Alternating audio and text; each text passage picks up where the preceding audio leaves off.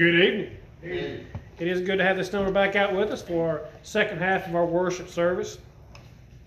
This evening, let's turn to Romans chapter 12. Romans chapter 12, we're going to begin reading in the ninth verse. The, the topic is behave like Christ. Or how do we how are we as people today to be pleasing in the eyes of God? Well, that's an easy question. Well, that's a, a full of answers question, but there's only one. There's only one that's true to God's word, and that's to behave like His Son. We also think of uh, 1 John chapter 1, verse 7, at the idea of walking this earth as God Himself would walk. Walking in the light, that being God, as He Himself is in the light, again being God, having fellowship with one another, having fellowship with ourselves, and fellowship with God. And the blood of Jesus Christ, God's Son, cleanses us from all unrighteousness, from all sin. We look at Romans chapter 12, beginning in verse 9. You might ask yourself, well, how do I do that? How do I walk in light? Does that mean go out there in the sunshine and walking around and get a tan? It is not what that says. It is to, for us to become children of light. Paul, in many of his writings, he told those churches to imitate me, just as I also imitate Christ, as he told the church in Corinth. He also tells the church in Rome uh, to mimic me or imitate me. Here in Romans chapter 12, Paul continues that writing on, and he's telling them then in the first century and us today as well to behave like a Christian or to behave or mimic Jesus Christ. Keep in mind, Christ came to this earth. Christ came to live out a perfect example of a person. And when I say a person, the person who we should be. For he was obedient to his Father.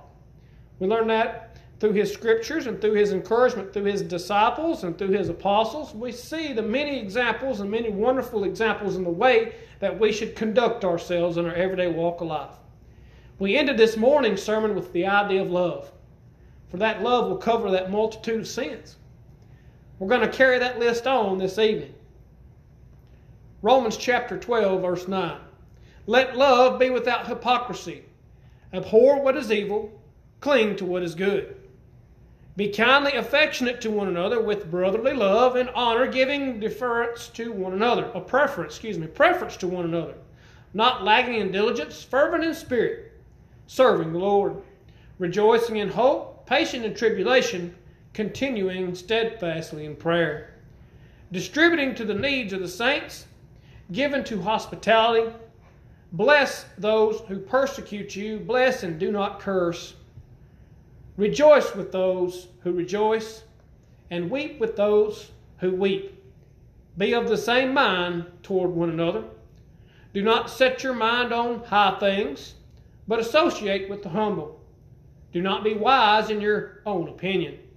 Repay no one evil for evil. Have regard for good things in the sight of all men. If it possible, as much as depends on you, live peaceably with all men. Beloved, do not avenge yourselves, but rather give place to wrath. For it is written, Vengeance is mine, I will repay, says the Lord. Therefore, if your enemy is hungry, feed him. If he is thirsty, give him drink. For in doing so, you will heap coals of fire on his head.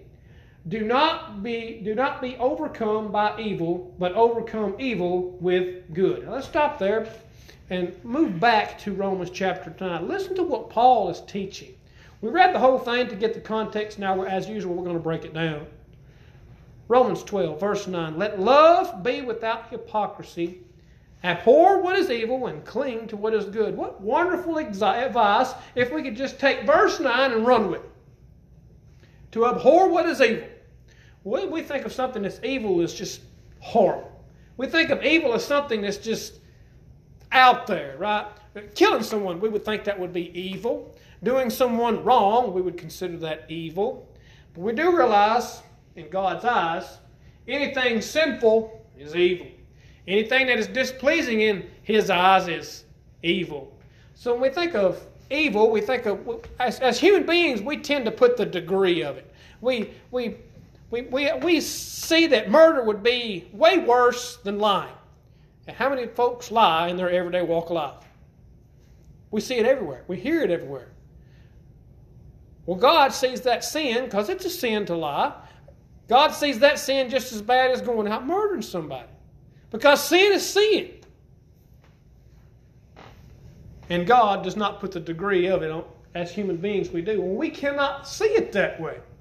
We need to abhor those things that are displeasing in the eyes of God, those things that are evil, orchestrated from the devil. When we walk in those things orchestrated from the devil, guess who we become partakers with? The devil. Let's again tell the devil we want nothing to do with him. Whenever Christ was tempted, what did he tell him? Get behind thee, Satan. He says, I'm only going to worship my heavenly Father, and that's it. That needs to be our thinking of well to abhor what is evil. Well, verse 9 says, Let love be without hypocrisy. Do we hold one another's love up other than more than one another? I ask that question, this is what I mean. Do you show more love to one than rather the other? I can remember back in back in school when, when, I don't know if y'all had cliques in your school. A clique was a group of folks and they hung out with one another. That's all they hung out with. And if you went wasn't in their clique, they would have nothing to do with you. That's that was high school, right? Now, as adults, as people in God's church or Christ's church, we can't have this circles, if you will. There's one church. There's one faith. There is one body.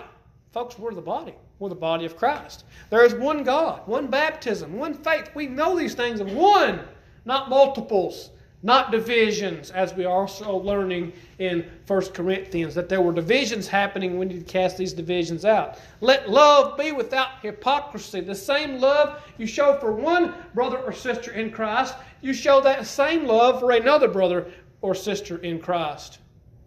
We can't be that respecter of persons, for God Himself is not a respecter of persons. Cling to what is good. The word cling, the, the, a picture comes, comes to mind. It's a small child hanging on to his or her mother in a group of strangers.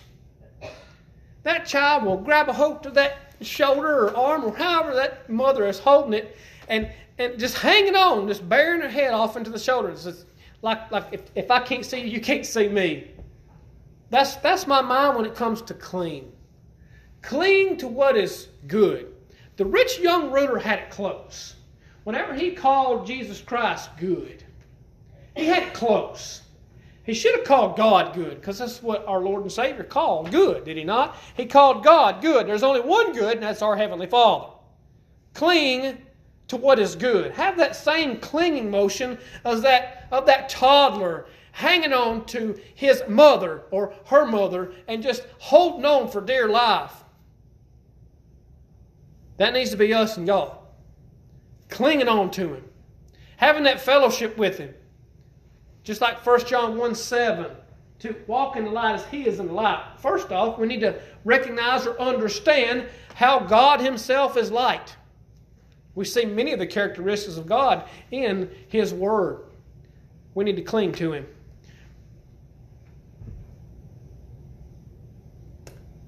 Be kindly affectionate to one another with brotherly love, in honor, giving preference to one another.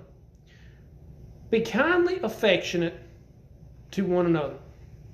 That affection we can go right back to that mother's affection for that child, hanging on to him. Do we have that type of affection for our brothers and sisters in Christ? Because our Lord and Savior did. Whenever he looked at those disciples and he told them, I no longer call you servants, I call you friends. Can Christ call us his friend tonight? I seriously hope that Christ can continue to call us his friend in the days to come. Because once we become separated from our Heavenly Father, once we become separated from Jesus our Lord, He can no longer call us friends, but enemy. We need to take notice of that whenever we have affection for one another. When we have that love that we should have for our brothers and sisters in Christ, the same love that Jesus Christ Himself had for us to become aware of the status of our neighbors, to love our neighbors just as we would have ourselves loved. Of course, that's the golden rule. Treat others how you would want to be treated. In honor, giving preference to one another. We would so much rather see this building slap full of people. I would. I, I would see this building just pouring at the gills with people. Interesting in what God would have them to do. But unfortunately, the ways of the world overtake people, and they're overcome with sin, and Satan has the blinders on them. It seems like this day and age that the, that the, the borders of the kingdom or the church seems to be diminishing. It's up to us as Christians to go out there and expand that border. Keep in mind, Christ isn't coming back to expound those borders or to make the church grow or to encourage someone to come out of their sins and come to Him. He is not coming back to do that. He is coming back to reclaim those who are His. And He's coming. We've been told it's, like, it's in the twinkling of an eye. It's like a thief in the night. We don't know when He's coming, and it's going to be so fast. Again, are we ready? Are we behaving like a Christian? Are we clinging to God Himself through His Word? Are we loving our brothers and sisters? Are we loving those individuals who are lost? That's another wonderful example of love. Keep in mind Christ's ministry once He began it. When He was walking this earth as a human being, Him being God, the Son, teaching the kingdom of God, teaching the church, teaching what it is to be favorable in the eyes of God. He taught that to guess whom? The lost. That's whom he taught it to. Because no one was saved yet. His blood had yet to been shed yet. Faithful obedience to his instructions had yet to be observed. He was teaching to the lost. He died for while we were yet sinners, while we were yet lost. But thankfully, by our faithful observance to those instructions, and those folks previous to us, our brothers and sisters in Christ, way back when, all the way to the first century, have behaved like Christ, or hopefully continually behaving like Christ. That needs to be our mission. That needs to be our goal. That needs to be our mindset, just like Colossians chapter 3 in the, in the first three verses. To set our minds on heavenly things not on things of the earth. To set our minds and our goals up in heaven where Christ is sitting at the right hand of God. And whenever He appears, that being Christ, when He appears, who is our life? Do we resemble Christ? Do we, are we behaving like Christ? Then we shall also appear with Him in glory. And that's Colossians 3, verse 4. I want us to, I want us to take notice of something. Let's make sure we continue behaving like a Christian. In verse 11, not lagging in diligence, fervent in spirit, serving the Lord. All right, here we go. Not lagging in diligence. Well, first off, let's look at the word diligence. You ever started a task and was hesitant to finish it? something got distracted. Well, I have many times. I've started something so many times and I have not yet to finish it. That cannot happen in our spirituality. That cannot ha- happen in our service to God, or it should not happen. Here's our, here's our example of lagging in diligence. Just stop coming to church. Just stop behaving like a Christian, or behaving like Christ, or behaving like a child of God. Stop walking in the light. Stop partaking of the devil. Start sinning real, uh, regularly, abiding in sin, no longer abiding in Christ, lagging in diligence. Diligence means I'm going to set my goal and nothing's going to come in between me. Lagging in that diligence means you fell by the wayside and, and that's where you are. Lagging, slow, in the ditch. Not lagging in diligence. And then fervent in spirit. We heard fervent this morning.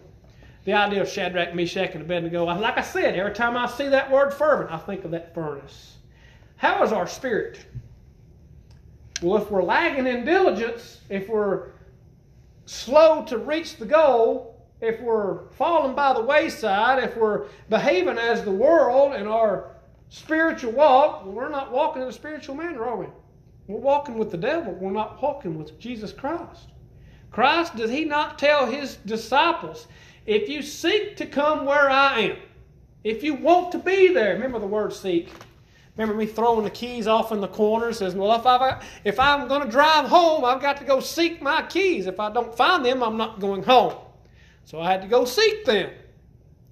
I found them, put them in my pocket, and I drove home that night. We need to seek God. In seeking God, we cannot be lagging in our diligence. We got to have that fervent spirit. Here's a wonderful example of the church having a fervent spirit. Turn with me to Acts. Acts.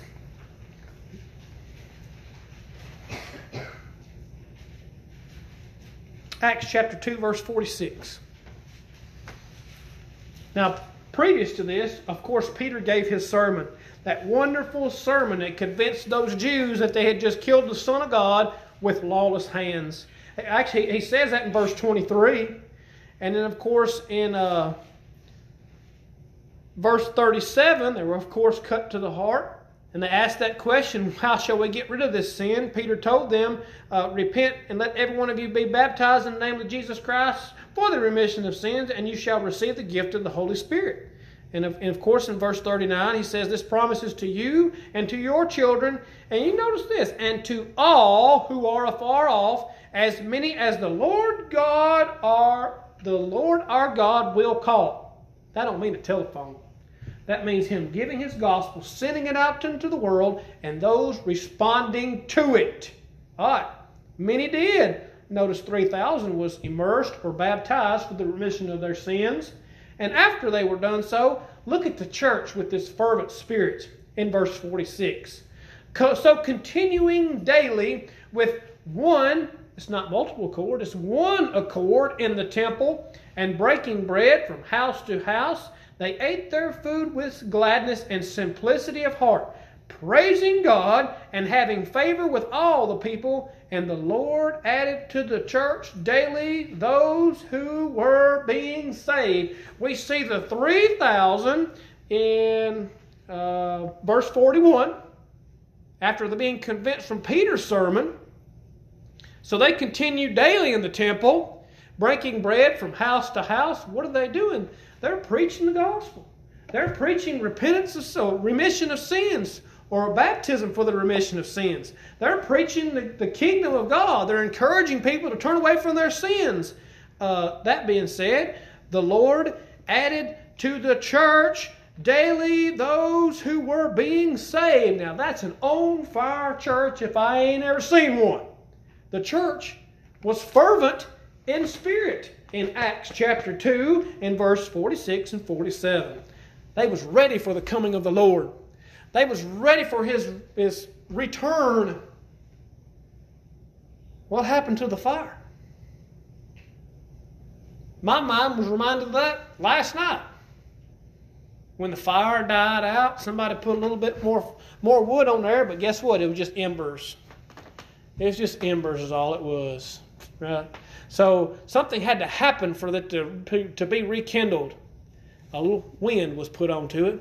I used a plate. Use a little plate. Get a little wind going there, them embers, embers turn bright, get hot, get hot, and all of a sudden, woof, the fire come back and it burned on through. So what happened to the fire in the church? What happened? Has that the, the fire has diminished? The fire has seemed like it's dwindling. It's like those little embers. Something needs to happen to rekindle that fire. Because folks, they was on fire. Folks was turning to the church. Folks was turning to God. We need to have that fervent type of spirit today. To be showing that affection for those who are lost. We made that example this morning in Bible class the idea of it's easier to talk to someone who has been saved and is erring than it is to talk to someone and encourage them to come to God in the first place. But guess what? Matthew 18, verses 28. My dyslexia kicks in. Matthew 28, verses 18 through 20 is the Great Commission. And we have been commissioned or commanded to go out into the world, preach the gospel, create disciples, teaching them all the things that Christ has commanded us. And guess what? He will be with us. He will be with us until the ends of the age. What he's saying there, I'll be with you until I come again. Look over again Colossians 3 and verse 4. Look over that again. What does it say? When Christ, who is our life, appears, right? Whenever we look like Christ, when we have these qualities, when our spirit is like Shadrach and a Meshach and Abednego's fiery furnace, hot. Our destination is heaven, or it should be. And we ain't going to let nothing come in between us, whether it be the world or anything else. Do we have that fervent spirit? I hope so. Serving the Lord, the last three verses of verse, the uh, last three words of verse 11. Serving the Lord. How do we serve the Lord? How do you serve the Lord tomorrow? Can we do that? We certainly can. We had better. We had better serve the Lord tomorrow. So, how do we do that? We're not going to assemble. We're not going to have a Bible class. We're not going to have a worship service tomorrow, being Monday. So, how do we do that? Keep His commandments. Keep His commandments. When we keep His commandments, we abide in His love, just as Jesus Christ kept His Father's commandments and abided in His love. That's how we serve God. So when we keep His command, that's the general answer, right? We don't abide in the world. Well, we have to live in the world now, but not abide in it. When I say abide in, I mean we're going to stay in Christ's love. We're going to stay in His commandments or do His commandments. Yeah, we got to be here. Remember the parable of the wheat and the tares? Remember that parable? Well, that parable, we got to be here, don't we? Those, those, those wheat have to be with those tares. And I seriously hope there are no tares in here tonight with that representation of wheat and tares. The wheat was planted there by the master. The tares just they, they're just there. Let's make sure we're wheat in that parable. But on, on judgment day or that day of reaping, the reapers will separate the wheat and the tares. So let's make sure we're serving the Lord in verse 11 and not serving the world. Because if we're serving the world, the prince of the power of the air, that being the devil, will overcome you and he will put the blinders on you. Have nothing to do with him. Because no one in their right mind would have Satan as their father. Because he can't offer us one thing. Not one thing in eternity. Verse 12 rejoicing in hope, patient in tribulation, continuing steadfastly in prayer. I had James marked. Let's see if it's still there. I do, right there. Turn with me to James chapter 1. James says it wonderfully. Whenever he says, we're going to fall into trials, stuff's going to happen, your faith is going to be tested, and your patience is definitely going to be tried. Notice what old James says in chapter 1, starting in verse 2. My brethren, count it all joy when you fall into various trials. Well, that kind of mimics what Paul's writing in Romans chapter 12. Rejoicing hope, patient in tribulation. All right. Knowing that the testing of your faith produces patience. Now, patient in tribulation. But let patience have its perfect work that you may be perfect and complete, lacking nothing. If any of you lacks wisdom, let him ask of God. Remember the word wisdom? Having knowledge and putting it into action in your life. Let him ask of God, who gives to all liberally without reproach, and it will be given to him. But let him ask in faith, with no doubting, for he who doubts is like a wave of the sea driven and tossed by the wind. For let not that man suppose he will receive anything from the Lord. He is a double minded man, unstable in all his ways. James says it perfectly what Paul is getting here. Rejoicing in hope, Patient in tribulation, continuing steadfastly in prayer. The tribulation that we go through, the hardships, the, the, the, the bad times. You, you think as a, my, uh, this is an example. A small child dies in a family and says, Why did God do that? He didn't. He didn't. That was Satan. But how can you say that? He did. Go back to Adam and Eve. Go all the way back to the beginning. Bad things happen to good people because of a three letter word S I N. Sin. But we have a hope as a child of God.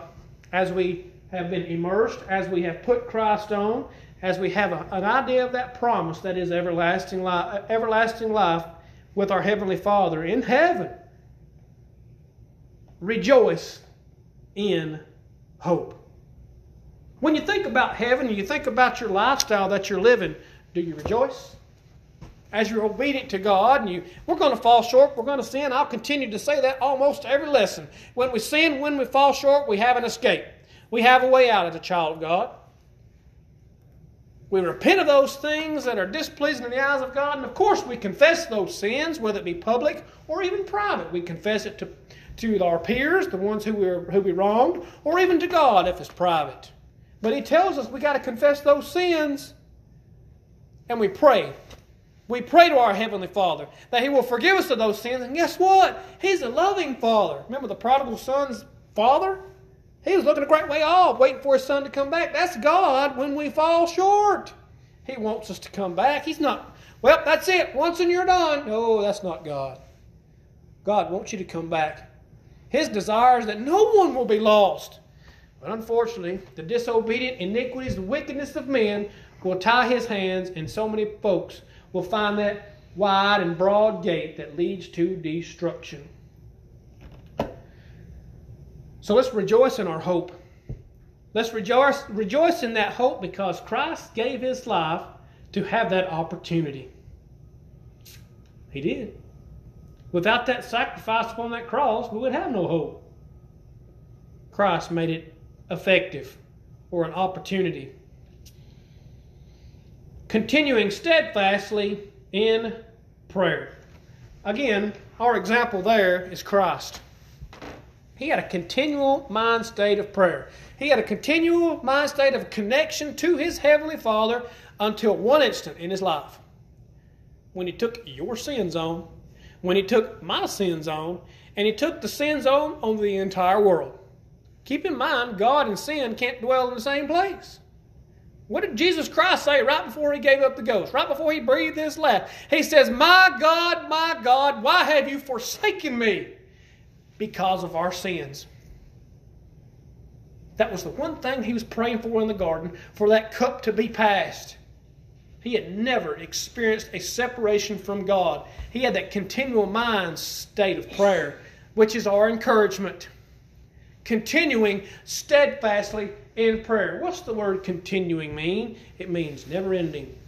My representation would be those who are married, your wedding ring. It's, it's, a, it's, a, it's a continuation. It's just, I'm holding mine up, by the way, those who can't see. Can you see where it ends and where it begins? I can't. I can't tell. Because it doesn't have one. It's a complete circle. That's a continuation. So when we continue in God's Word, it's, of course, we had a beginning, but now we're going to continue on. That beginning was our baptism. That continuing was believing that Jesus is the Son of God, being immersed for the remission of our sins, of course, repenting of our sins, uh, and of course, confessing that He is the Son of God. Hearing, of course, believing Word, not in that order, and then continuing steadfastly in our spiritual walk. How many of us ever walked a pretty good long distance and had to take a break? I have. I, I can't walk nowhere near as long as I, as far as I used to. I have to stop and take a break. Jesus gave us a wonderful example of spiritual rest. Remember in the boat? When the sea was all tempestuous, guess what Christ was doing? I could just, boy, he could sleep. I tell you, he probably sleep as good as Melissa can. When she goes to sleep, she is out. That's how Jesus was. He was in that boat. Could you imagine that sea was all over the place and he's down there sleeping? And those folks come down there and says, What are you doing? Here we are perishing and you're sleeping. Oh, what'd he tell them? Oh, ye of little faith.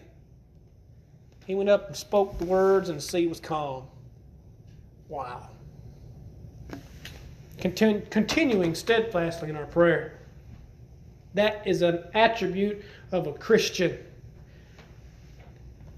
In verse 13, distributing to the needs of the saints, given to hospitality. The needs of the saints. Now, this was more beneficial to the first century. Our example there also was in Acts. Uh, where did it go?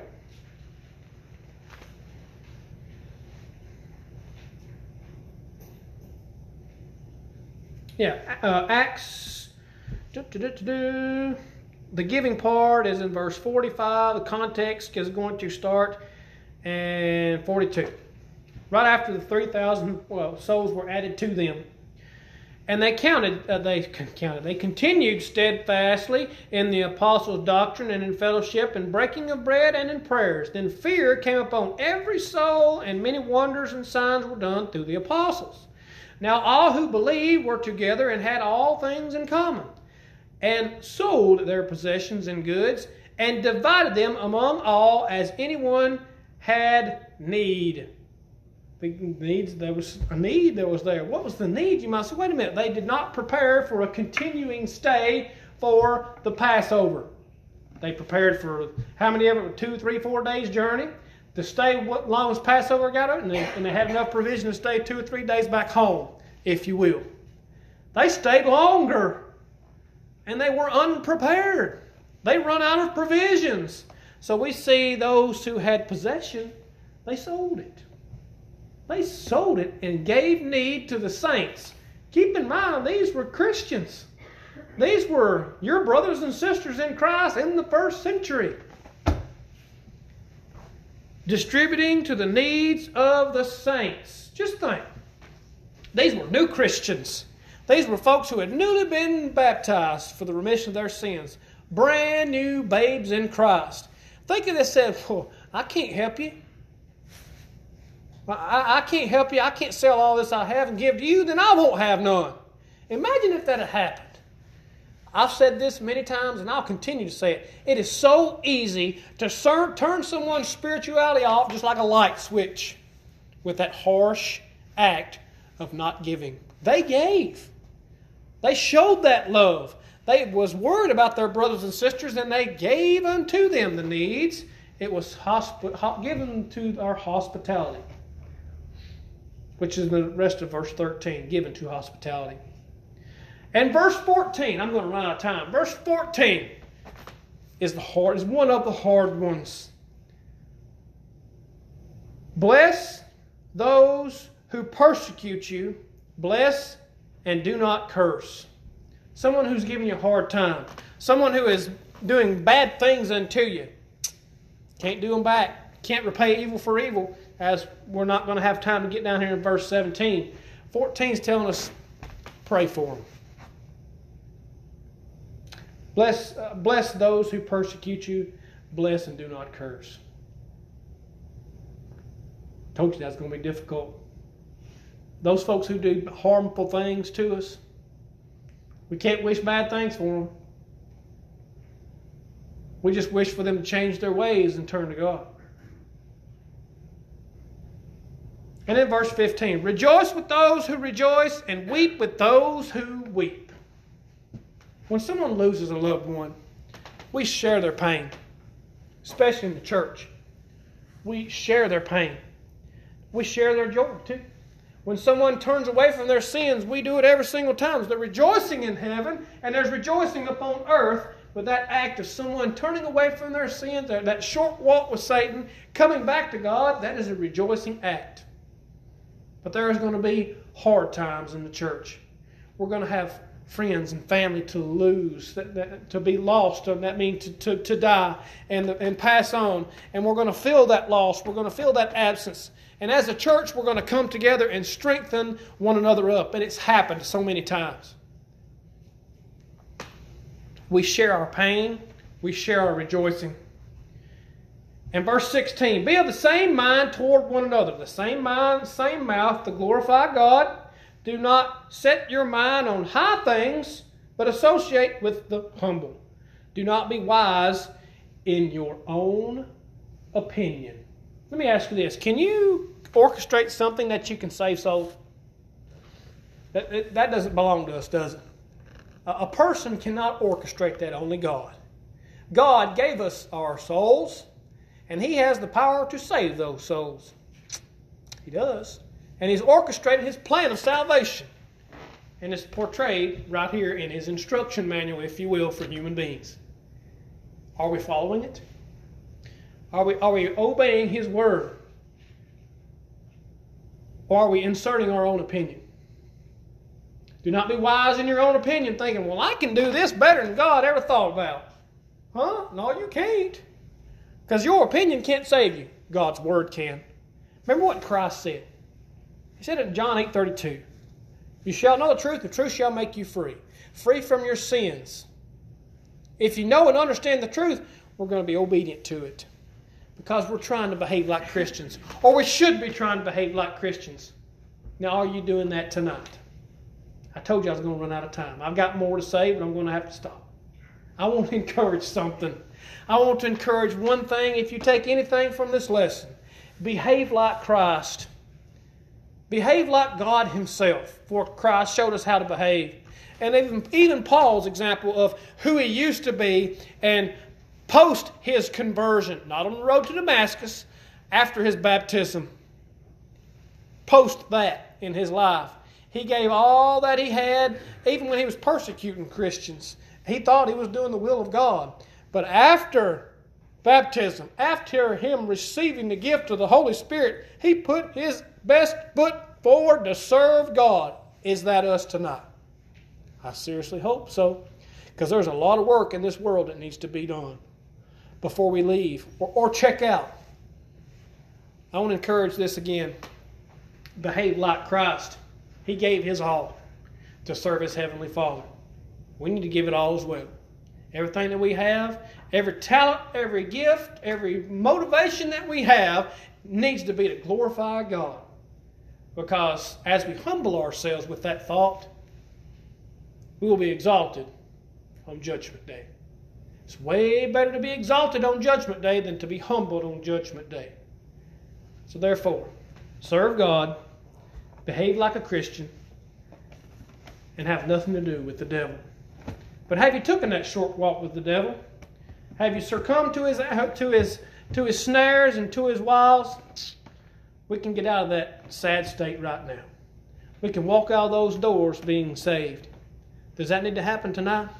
Why don't we go from being lost to being saved, to, to be found, from dead to alive, as we stand, as we sing the song of invitation?